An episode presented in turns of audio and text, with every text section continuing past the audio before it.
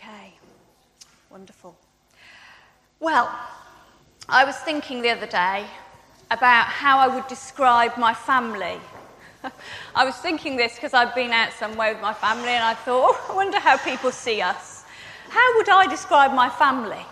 And so I wondered how you see your families, or did see your families, depending on where you are at the moment. How would you describe your family?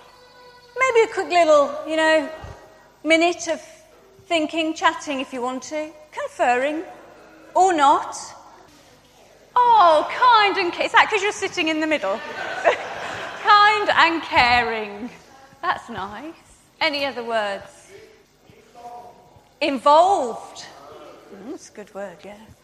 We have lots of ways to describe families. Some of them we would see as very positive. Some of them, depending on where we're at, might be slightly negative or a little bit chaotic or, you know, things like that. But we have lots of words that describe families. And we could say what our family was. Some of us would say our family is very broad and wide. Some of us would say our family is very small and is made up of certain people. But most families would have a boundary of who would be in the family and who would not be in the family. If you was asked who your family members were, you would list off a few people, and that would be your boundary of people.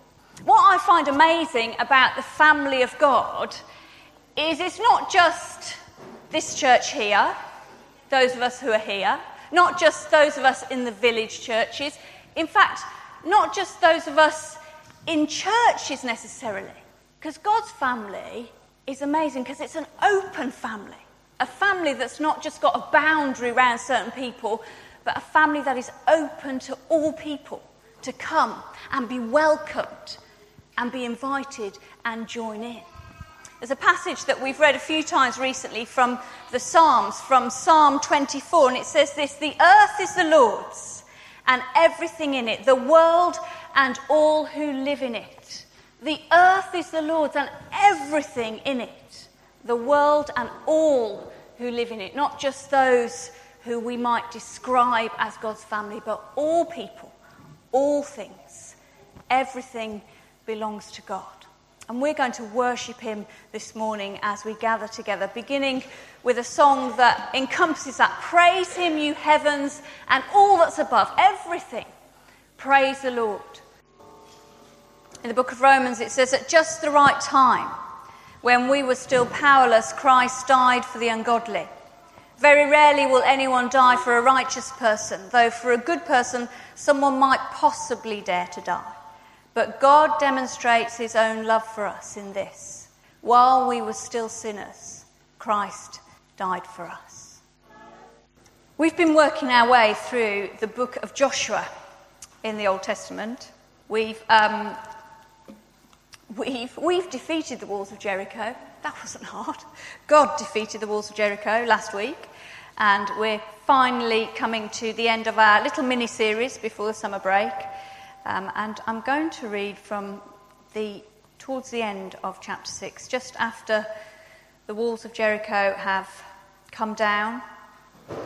And um, gosh, I thought, I thought, I thought, thought something. Just the. Just the Bible, not the walls. Um, and the people have gone in to defeat um, the Canaanites, and then this is what happens after that, starting at verse 22. Joshua said to the two men who had spied out the land, that was uh, back a few chapters ago, Go into the prostitute's house and bring her out and all who belong to her, in accordance with your oath to her. So the young men who had done the spying went in and brought out Rahab, her father and mother, her brothers and sisters, and all who belonged to her. They brought out her entire family and put them in a place outside the camp of Israel. Then they burnt the whole city and everything in it, but they put the silver and gold and the articles of bronze and iron into the treasury of the Lord's house. But Joshua spared Rahab the prostitute, with her family and all who belonged to her because she hid the men Joshua had sent as spies to Jericho, and she lived among the Israelites to this day. The story of the rescue of Rahab is a remarkable story, and it begins back in chapter 2. If you weren't here um, on that day when we looked at chapter 2, you will um, not know, or you might know, or you will from that passage, that Rahab was, of course, a prostitute. She's referred to many times as the prostitute. Often feel quite sorry for her for that, but that's the, how she's referred to. She's a woman who lived in Jericho, and who, when the men of Israel came to spy out the land when they were sent by Joshua to have a look round, and they found themselves in trouble in Jericho, she took them into her house, the two spies. She rescued them from the hands of the king of Jericho. And in rescuing them, these Israelite spies, who were the enemies of the Canaanites, she took it upon herself to hide enemies in her own home. She took it upon herself not only to do that, but to lie to the soldiers of the king of the city that she lived in, saying that they weren't in her home. And she took it upon herself to let the men, the Israelite men, out of her window so that they could escape back to the Israelite camp. What she did could have cost her her life. It would have cost her her life if she'd have been found out. It was a very brave thing for her to do.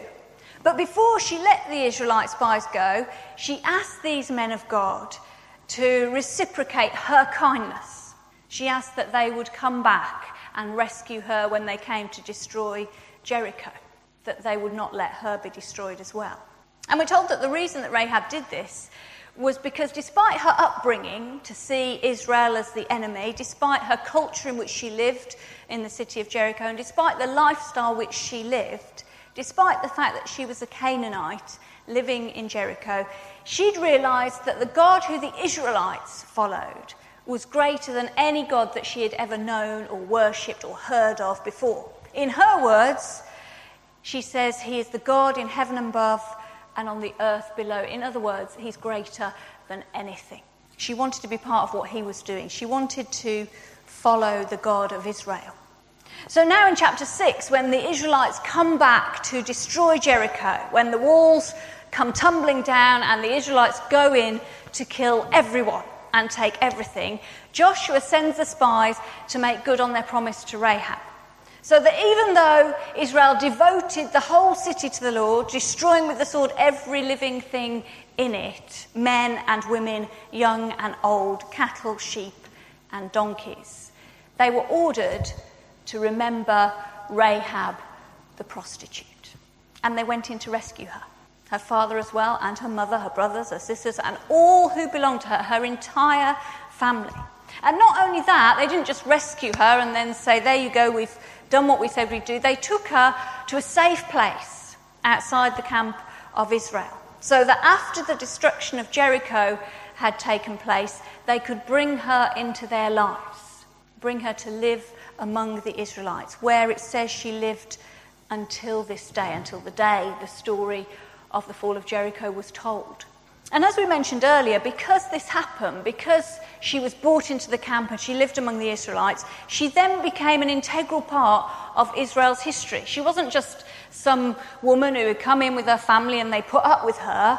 She became part of Israel's history that lived on forever.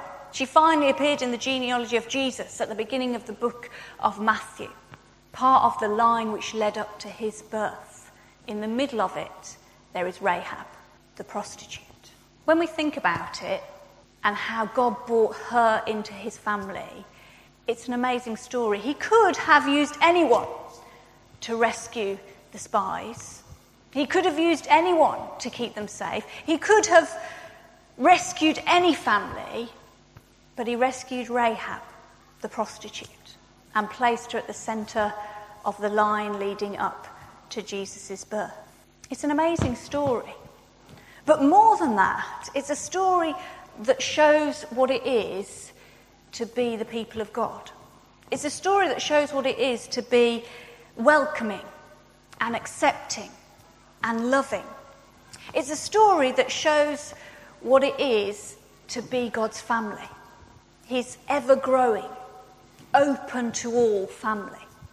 Because you see, for Israel to welcome the likes of Rahab into their lives, not simply to rescue her, that's okay, we can do that, but to welcome her and let her live among them, it would have been quite a feat.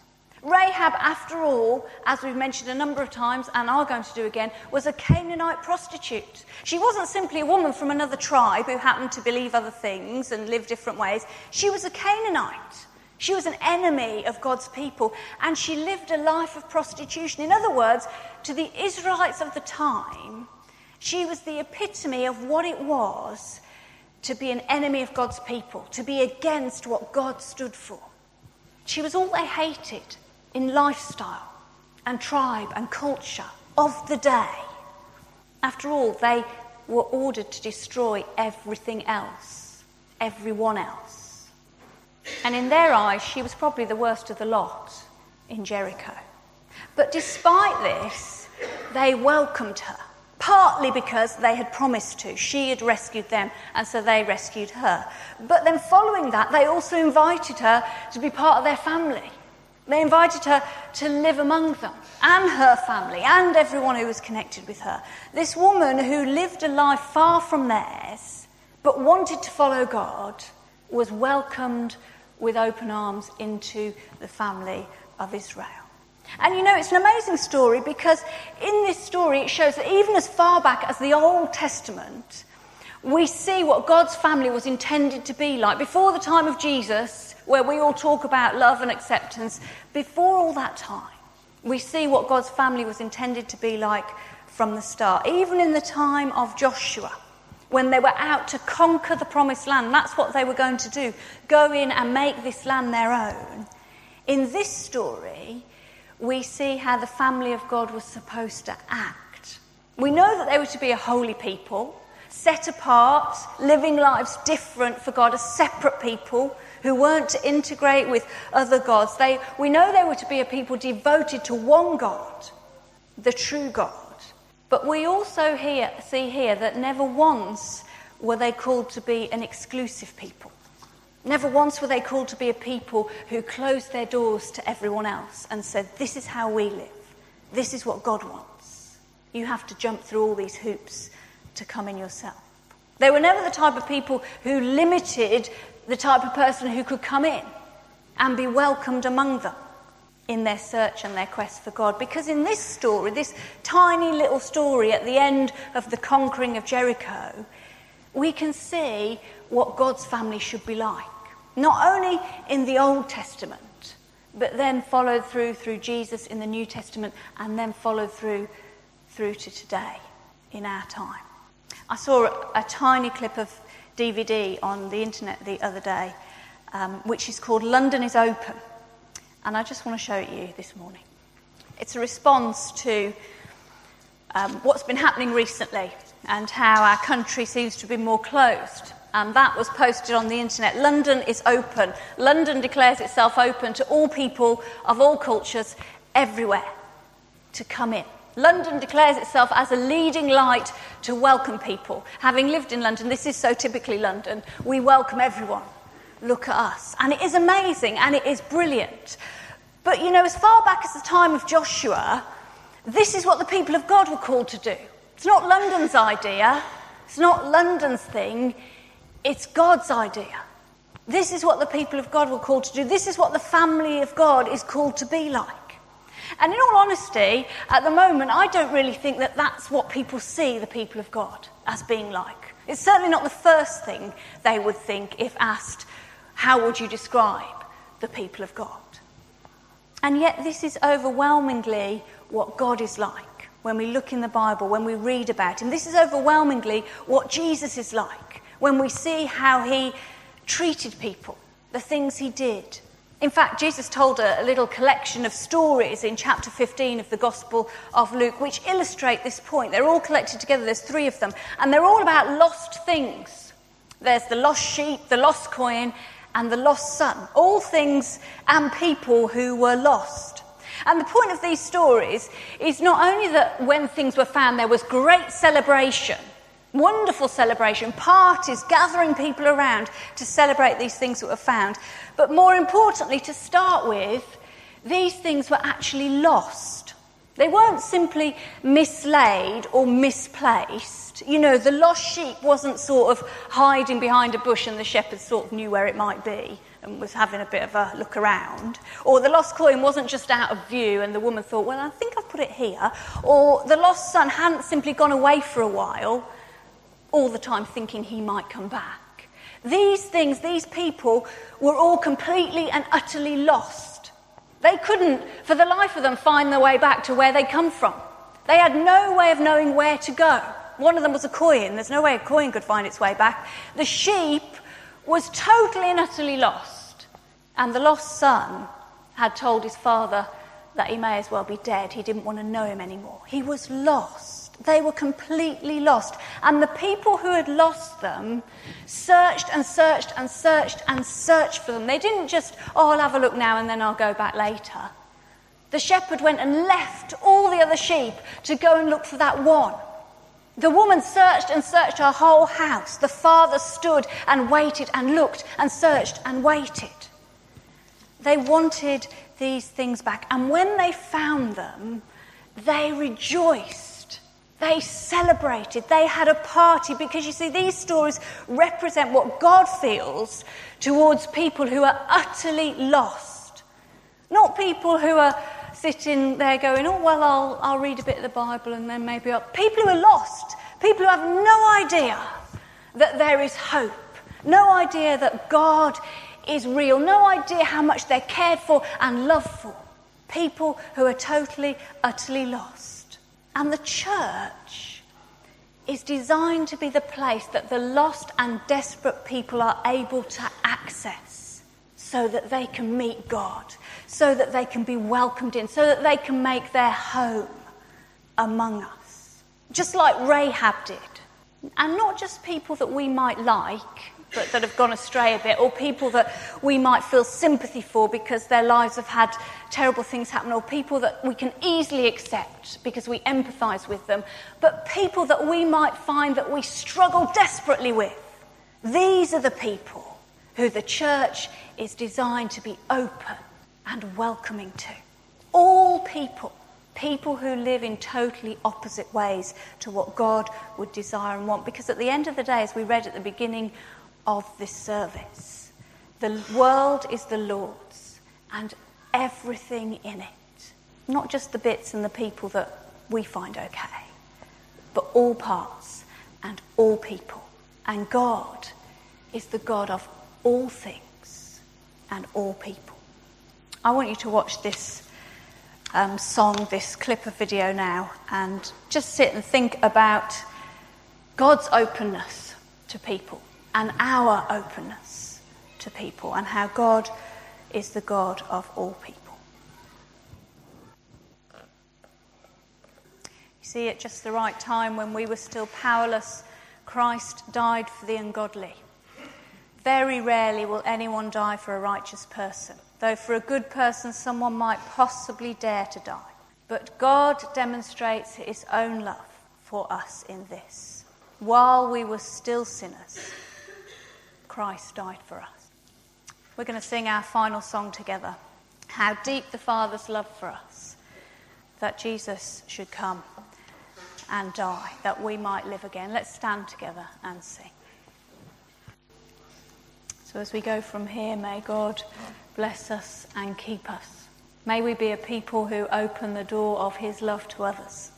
May we be a people who know what it is to live in an ever growing and expanding family of God. And may we know his love this week and forever. Amen.